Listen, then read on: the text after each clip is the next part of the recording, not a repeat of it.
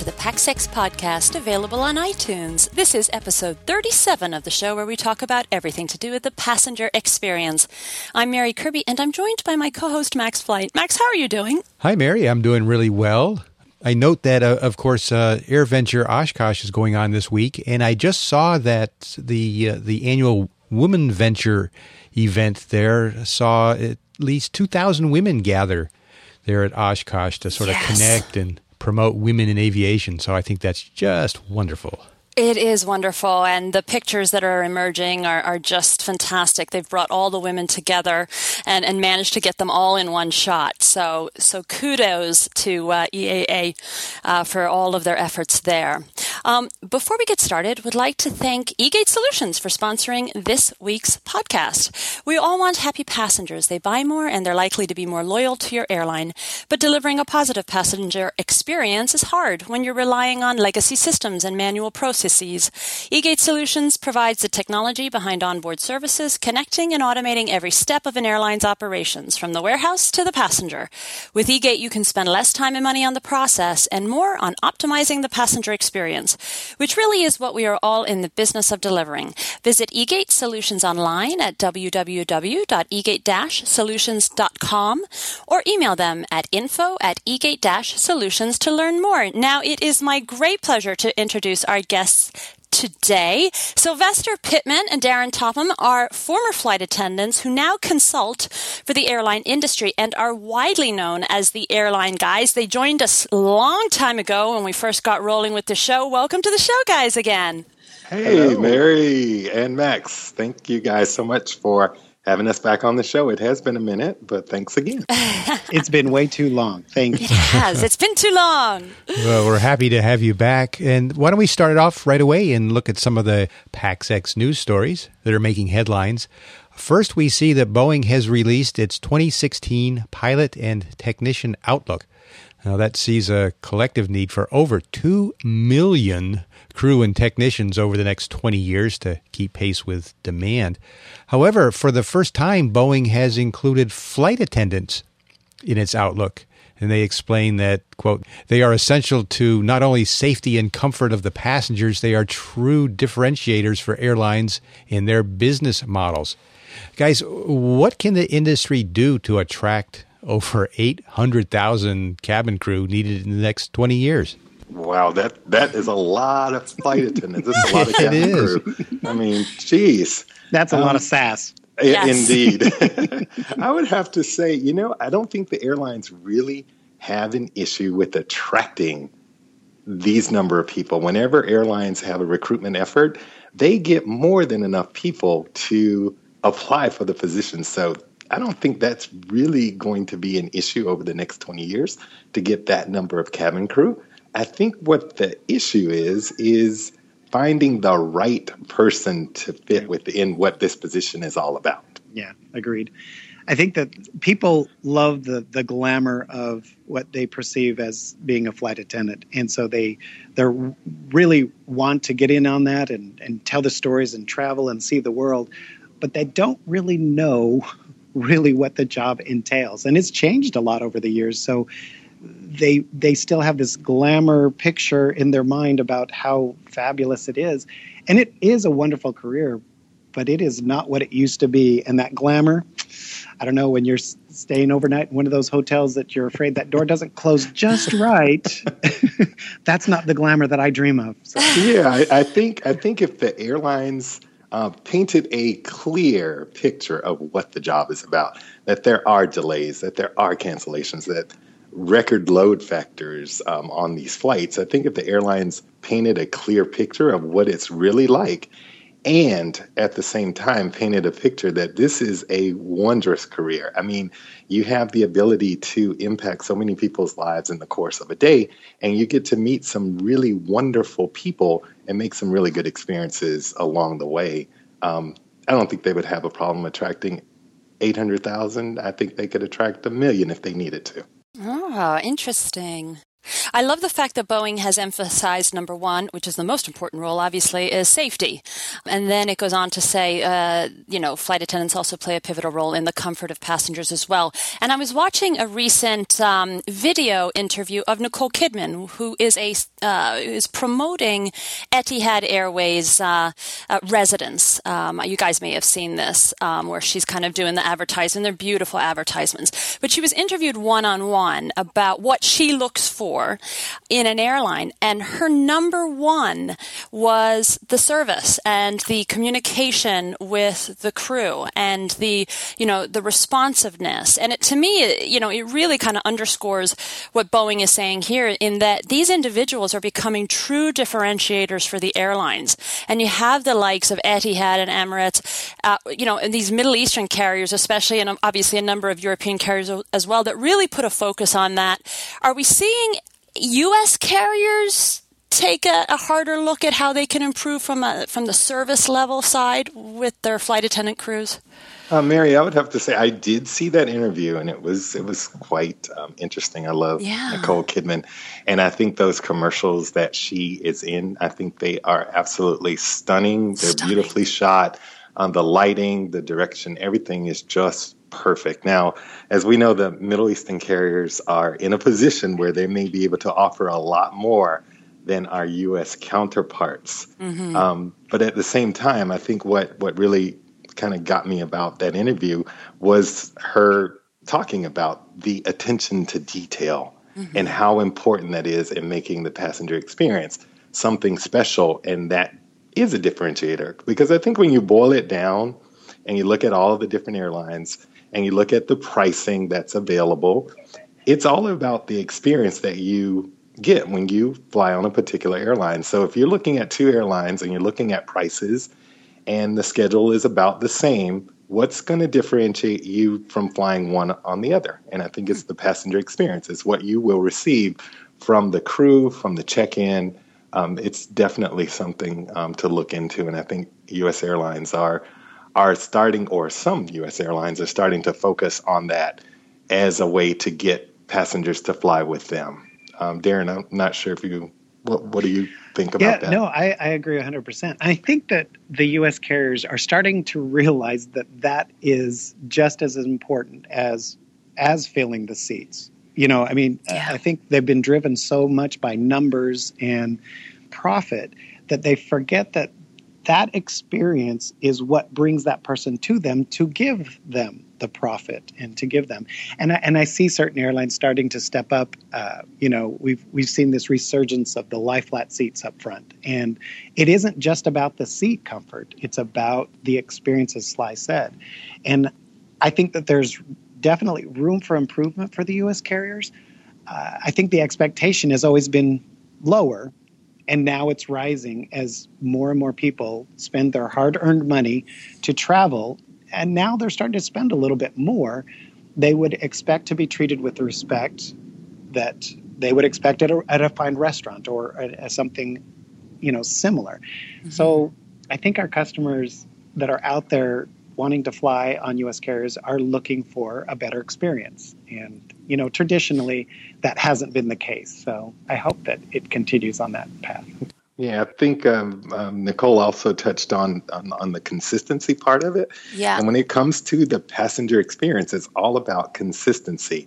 Uh, consistency is paramount. I mean, it could it could make or break someone's experience, and I think that's the challenge for our U.S. counterparts is how do you standardize service across a vast network to make sure that if you're flying between, say, Atlanta and you know Washington D.C. or Atlanta and L.A. or you're going from New York to Dubai, what experience are you going to receive over a number of flights? No matter if you're in the front part of the plane or the back part of the plane, it's all about consistency. And I, I liked what she had to say about um, that. Interesting. I'm also interested in how this applies to different geographic regions. So when I was looking at some of the data from the Boeing report, I see that when you look at the uh, new demand, at least for pilots, these numbers are for pilots, but maybe they translate to flight attendants as well. That the uh, the largest increase in demand for uh, for pilots is attributed to the Asia Pacific region, with 40% of the need for new pilots. Uh, North America and Europe are next with 18% and 17%. So Asia Pacific needs are twice those of other regions. When we're looking at uh, bringing in uh, flight attendants to, to fill these positions, is the Asia Pacific region different in some ways, or should we just view this as kind of a, a homogeneous uh, industry with the requirements for flight attendants basically the same throughout the world? Um, I, I would have to say it's definitely different in different places around the world. I think in a lot of the Asian cultures, service is one of those things that is is highly exalted. And we hear many different things about Asian carriers and how they um, do their services on board and how there's such a, an attention to detail just to make sure that their experience is consistent over time.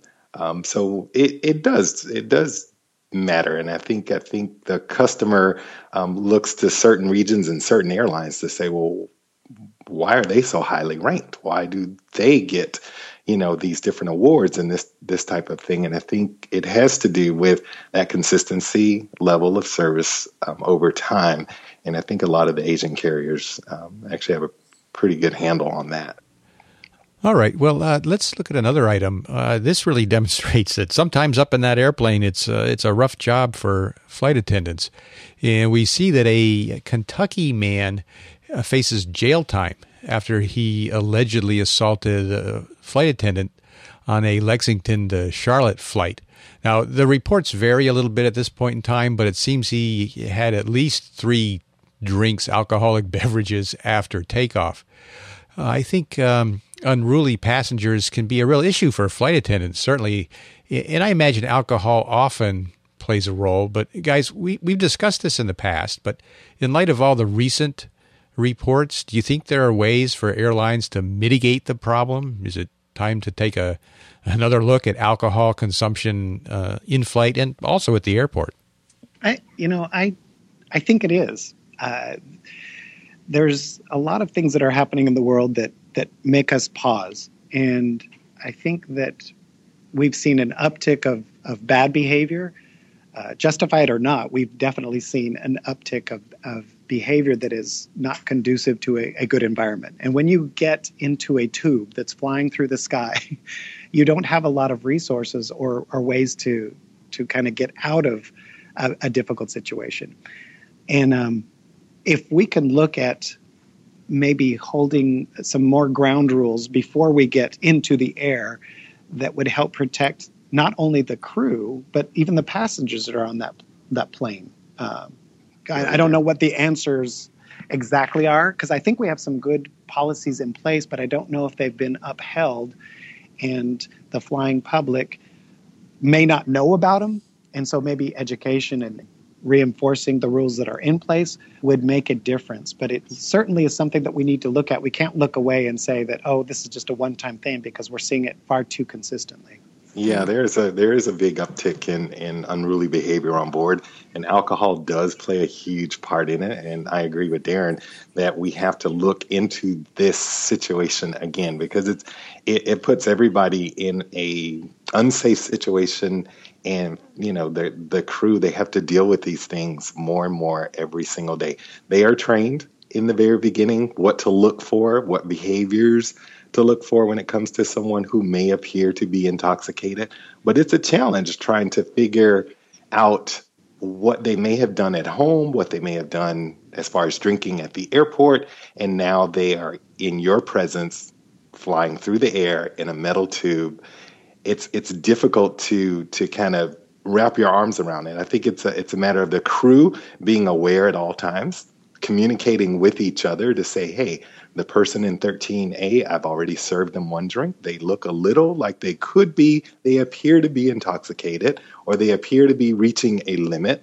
And I think it's important that the crew kind of bounce this information off of each other. So you, you have to be aware at all times of what is going on so that you understand hey, it may be time for us to cut this person off or to notify the, the flight deck. And then to Darin's point as well, what happens when a customer is unruly? What happens, you know, we, we hear about these things.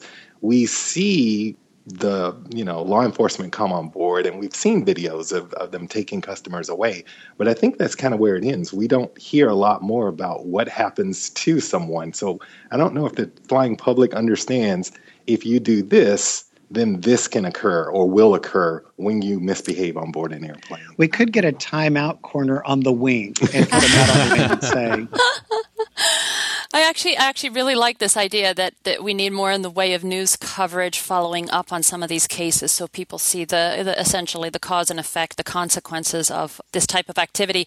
It also seems clear that maybe more training on the ground at the airport. I mean, John Walton, uh, you know, contributing editor here to Runway Girl, uh, he recently tweeted, uh, uh retweeted someone who had shown a picture of a Heineken pop-up stand right at the airport and how this was being kind of celebrated. Oh, look, you know, it's a Heineken pop-up, and then he tweeted something along the lines of, "And we wonder why we have so many unruly, uh, you know, uh, passengers on board because we almost celebrate that pre-flight." Imbibing. you know, it's almost like get to the airport, get that vodka in you or that whiskey, you know, and there's almost this communal, let's all get drunk. Um, And uh, I know some people have a fear of flying, and that seems to calm their nerves, and, and I get that. But it, maybe we're taking it a bit too far. Especially when you mix true medicine with alcohol, mm. and now you're and, and altitude feet. and altitude. Yeah, yeah, yeah. It's a bad recipe. It'll be interesting to see where this case goes because uh, this individual faces some really serious charges. I mean, he's got not only the, the state charges for assault on a female, but interfering with a flight crew, that's a federal charge and could be subject to as much as 20 years in jail. Now, at least at the time of the uh, the, the, articles we've been looking at, uh, this, this guy was still in the jail, held without bond. I'm sure that'll change, but I can't wait to see what penalty actually is given to this guy in the end. Yeah, it's good to see them taking it that seriously, up to 20 years. I mean, yeah, and I, I think the flight crews would like to know that things are happening as well, so yeah. that their efforts aren't going, um, you know, unheeded. It's it's it's sort of like you know, I think some crew feel as though, you know, I'm I'm putting myself in a situation where I could be physically harmed. So we call the police, and the police escort them away. That's all I hear about it. You know, is this really working for me? That I'm reporting these kinds of things. Um, and so, uh, uh yeah, so the, yeah. the follow up, I think, is going to be really important for flight crews to know. Yeah, because if it comes down to a, basically a slap on the wrist, uh, you know, this is just some guy who had too much to drink and he wasn't himself, and you know, all of that kind of thing, then th- that can send a really bad message. I think. And and I think it has. I think that is is a very valid statement because a lot of times part of the problem is people are getting to the point. There's been so many jokes about flight crew and and you know they're so strict and they do this and they do that that people started to think of it as a joke. So they don't take the seriousness of the issues that are happening. And so when they do get a little slap on the wrist, oh, they were just drunk this one time, but this one time could have created a very large issue. Thank goodness it didn't. You know, so the slap on the wrist isn't going to help correct the problem you know, people have no fear about it. Oh, they'll just probably give me a warning and then I'll be done with it. Then they're not going to change their behaviors. Right. Exactly. Yeah. It sounds like we need something in the way of precedent setting, you know, uh, ruling here. Yes. Yeah. Well, uh, last but not least, we want to talk to Sylvester and Darin about their own latest news. Guys, you recently launched something new on your blog. It's a video series called Quick Turn. Tell us about this. What is this and what's behind it? What drove you to this? Yeah, so it's it's called the Airline Guys Quick Turn, and um, basically it's a way for someone who has impact on a team or an organization um, to tell us who you are in a very quick way. Like tell us who you are. It's it's a way for someone to become relatable to um, the organization in which they lead. Um, and so it just kind of came out of, you know, how do how can we get to know people a little bit better in a fun, entertaining, kind of wacky kind of way. And so we have been going to different people and we have been asking them a series of questions in a very rapid fire way with quick responses. And we named it the quick turn because it's aviation related and we're in and we are then out. And we started the series with um, Delta CEO Ed Bastian. And um, we thought we, which, we thought we'd started off with a little something extra. yeah, I was going to say, talk about aiming high for your first. Uh, very nice. Yeah, we decided let's go ahead and aim high and mm-hmm. see kind of where this goes. And so we have um, another one in the works. Um, in fact, uh, we're in the process of editing it right now, and it should be available by the beginning of next week. Um, and I think you all will really enjoy it. Mm-hmm. And uh, we're always looking for other people to do a quick turn. So maybe Mary and Max, you might be next. Mm. Interesting, interesting. I, I noticed that you've trademarked it, this uh, which is probably very smart because it's a it's a very kind of catchy name for what you guys are doing. Quick Turn. Yeah, and it's and it's not just about those involved in the aviation industry. I know you know everyone travels, um, so those questions that we will ask of the different people who may or may not be in aviation, uh, it, there will be some aspect of travel around it. So, yeah. That's fantastic. yeah, and, and really, honestly, a really huge thank you to Ed Bastian. He was so gracious and kind, and trying to find time in his schedule. And he was he was like, "Well, if we need to do it here, we can do it this time, and we can do it this time." So he was very, very gracious. Mm. Just a really nice guy, genuine, and, uh, and took the time for us. So really, big thanks to him. And this is not your typical corporate interview this is something that's uh, much more casual, includes much more personal information. It's it's not Ed talking about Delta or exactly. about the industry so much as it is uh, you guys asking Ed questions that give us insights into Ed Bastian, the man, and that's not at all what I was expecting. exactly, and that was that was sort of when the idea came about. It's sort of like, yeah, if we were to interview Ed, you know, like most other people would, you know, it's like, what's the state of the industry? What's the RASM and the CASM? And what's the blah, blah, blah? And what do you think about this and the lie flat seats? And all of that information is out there already. It's already out there. So we wanted to come in at another angle. Yes. So that this person who is leading a Fortune 500 company is now relatable, not only to the people who work at that company, but for the customers who fly on, on Delta and anyone else who may say, Who is this Ed Bastian guy? And it'll be the same for when we do Mary and Max and some of the other people that we have in the pipeline. They will get to know you in such a way where it's like, oh, they're completely, totally relatable. Absolutely. And I think it's great timing for Delta. They haven't always been seen as relatable, so it was that's a, it was a great opportunity for them. And it's got to be also um, a little easier than when you when you contact some of these other corporations and say, you know, we talked to Ed. How about we talk to your? it's got to make it a little easier right there. I mean, only if they want to look good. Yeah, yeah, only if they want to look good. I mean, okay, if you if you feel you're better, then that's okay. we're not we're not judging. My favorite question that you asked Ed was, "How much do you weigh?" And then that was quickly followed up by in kilograms. I mean, how many people can answer that question? You know. That might be the point, right? Or how many Americans can ask, answer that question? I should say, I suppose.